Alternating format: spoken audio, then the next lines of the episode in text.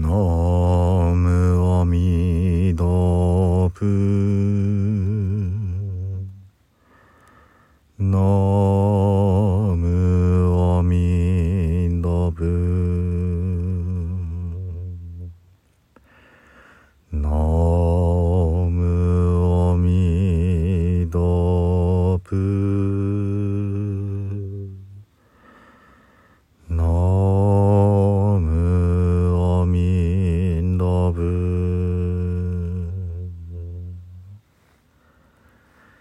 さんこんにちは。三田参道の増大臣です。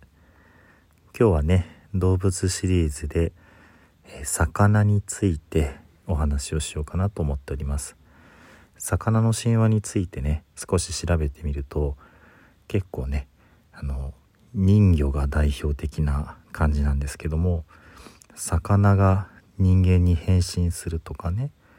そのまあ人魚は人間と魚が混じった存在ですけども人間を食べちゃった魚の化け物とか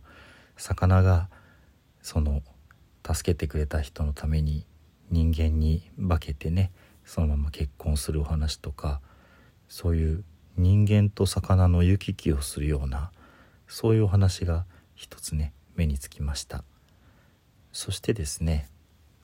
大きな魚の化け物というのもね数々出てくるわけですね。有名なところですと大地震を起こすナマズですとかね。それから仏教の話を見るとちょっと気持ち悪いというか怖いですけども100の頭がある魚。百頭って名前なんだそうですけども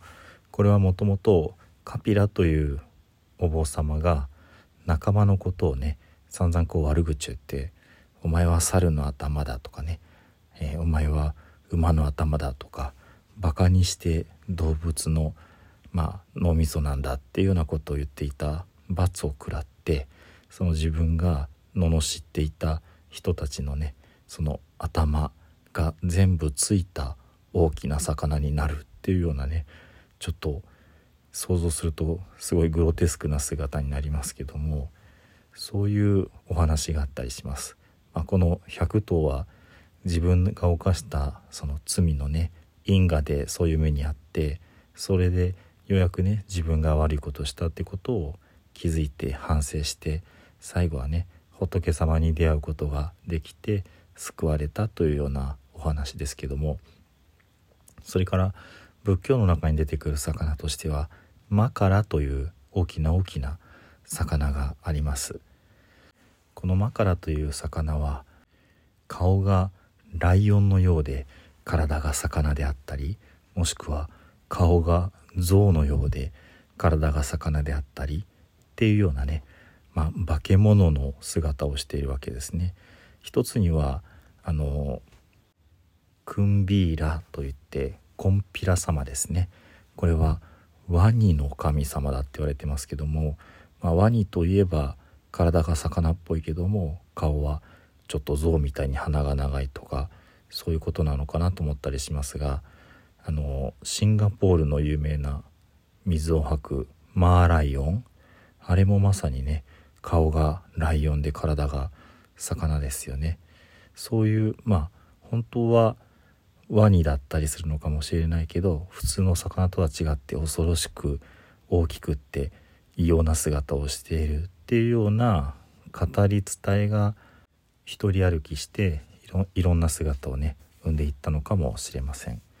そしてこのマカラという化け物、まあ、水を吐き出すね大きな海の化け物ですけどもこのマカラという名前がですね実は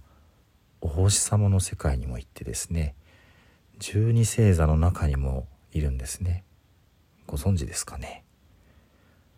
マカツ球っていうのがありますね。これ12月生まれの方ですけれどもマカツ球というのはヤギ座になります。あのお星様の星座のね絵って見たことあります？ヤギはヤギでもよく思い出してほしいんですが上半身はヤギなんですけども下半身がなぜか魚になっていましたね。実はこの上半身が動物で下半身が魚っていう化け物のマカラが空に昇ってマカツになっているんですねどうやら私は詳しくないですけどもねこの西洋占星術の世界ではこのマカツというものを上半身のヤギと見る流れとそれから下半身のいや魚なんだって見る2つのまあ流派というかねものの見方があるんだそうです。まあ、それがその占いの鑑定の結果にどういうふうに影響するかとかねそんな詳しいことはちょっとねお話できなくって申し訳ないんですがちょっとねあのマカラとあのヤギ座なあの異様な姿がね共通するんだなってことが分かってちょっとびっくりしてねシェアしたいなと思いました。そして十二星座の中には魚がそのまんまありますよね。えっと1月まれになるのかな？あのピスケスって魚座ですね。であの魚座の絵もよく思い出してほしいんですがどんな魚でしたかね？1匹ではないんですよね。2匹の魚が描かれています。そしてその魚と魚をつなぐ紐のようなものが、まあ、L 字になっていてね。2匹の魚がなんとなく違う方向に向いているっていうような絵になってます。これもねちょっと調べてみると海の化け物であるティフォンという、まあ、お化けが襲ってきた時に美の女神のアフロディーテが息子のエロスと一緒に魚に化けて逃げるというようなね場面なんだそうです。ですから母子の神様が、えー、魚に変身してね魚に変身するっていうのはその海の化け物から逃げるためにもっと早く泳げる、まあ、存在人間の姿ではなく魚に化けたっていう、まあ、ストーリーになるのかなと思ったりするんですがこの2つの魚も実はいろいろなところでね描かれているんですね。これ東洋アジアの方では双魚って言います双子の魚って書きますけどもねこれはその L 字になってあちこち向いてるとかじゃなくて平行に仲良く並んでいます。でこの僧魚ってまあ一つね辞書で引くと分かるんですけどもあの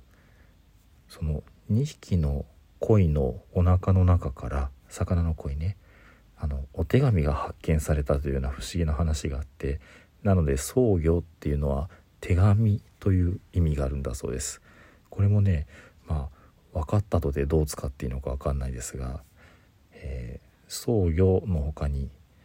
双子の恋魚辺に里ですね。双子の2つのね恋と書いて「総理」というような言い方で手紙という意味を持たしたりするんだそうです。でもねこの東アジアでよく使われるこの僧侶の文様お守りにしてね、まあ、人形に布で作った人形にしたりとかこれはですね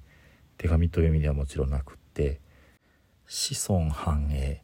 まあ、多山の象徴多山って多く子供を産むというねそういう意味合いがあるんだそうです。これはすなわち魚というのは卵をたくさん大変産んで子だくさんなんだっていうところから来ているんだそうですけどもですのでね僧侶っていうのをたまにねあの、まあ、日本の文化とかねそのアジアの文化に触れていると見かけることがありますのでその意味合いもねおめでたいみんなが望む幸福そういうことをねその子宝がたくさん授かるっていうのが福の一つです。福の神がもたらす福六十の福というのは多山のことを表しますのでね福六十の六は出世で十は命長い。福60っていうのはいろんな角度から私たちのこう人生を、ま幸せにするというそういう意味合いなんですね、まあ、その服に通じるのがこの創業ということになるわけです。ちなみにねちょっと変わったところだと魚はイエス・キリスト様を表すというお話もあるそうです。イクトゥスという言葉が魚というね古代ギリシャで魚という意味だそうですがイクトゥスっていうのは神の子なる救世主イエス・キリストという文章の頭文字を合わせるといくつすになりそれが魚という意味を持っているということでね。実はまあ創魚じゃなくってね一匹の魚というか魚の形のこの弧を描いたねシュッてした中に「イクトゥス」って書いてある文字が書いてある。これがまあ初期の頃のキリスト教でのイエス様を象徴するマークだったりしたそうです。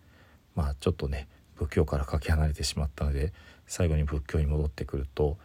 何よりもね有名なのが魚がね仏教に出てくるのは木魚ですね。木の魚と書きます。これは江戸時代にね中国から伝わってきたものでそれまではなかった。ですから割と新しい、まあ、楽器なんですね。で仏教においてその最終的に目指すところが悟りすなわち目覚めなんですね。そして魚というのはまぶたがないということで眠らないというふうに捉えられました。ですので目覚めるためにその目覚めている動物である魚の形の楽器をこう叩いて叩いて叩いて、まあ、一つは眠らないようにそして目覚めるようにっていうふうにね、まあ、目標理想としたっていうところが始まりのようです。あの京都の宇治の満福寺というお寺には回廊に大きな大きな魚の木でできた魚がぶら下がっていますこれ海パンって言いますけどもこれはお坊さんたちが修行なさっている時にねその食事の時間だとか座禅の時間だとかそういうことを示すためにこう回数を叩いて知らせる、まあ、ベルの役割をしているだそうです。でこの魚を叩くことによって目覚めさせる驚いて驚愕させるっていうねそういうことが楽器化してお経を唱えする時にリズムを整える木魚になっているわけですね。特にですね大勢のお坊さんで一つのお経を唱えする時になかなかね人数が多いほど端から端までこう声が整わなくてバラバラになりがちだったそれが木魚っていうねまあそのリードするリズム楽器があることでお経がピタッて揃うようになったわけですね。こういうことはね今木魚があって当たり前なのでなかなか気づかれないことですけどもおそらく日本に導入されてバッと広まった理由というのはそれこそ将軍様の前でね浄土宗だったらお経を唱えなければならない。そういう場面の時にピタッとお経が揃う美しさっていうことがね感激されてねこういう木魚が広まっていったんだと思われます。こんな風にね今日はお魚について、まあ、思いつくままいろいろとお話をさせていただきました。最後に十平の念仏をご一緒にお唱えください「土生十年ナムアミダブナムアミダブナムアミダブナムアミダブナムアミダブナムアミダブナムアミダブナムアミダブナムアミダブツナムアミダブ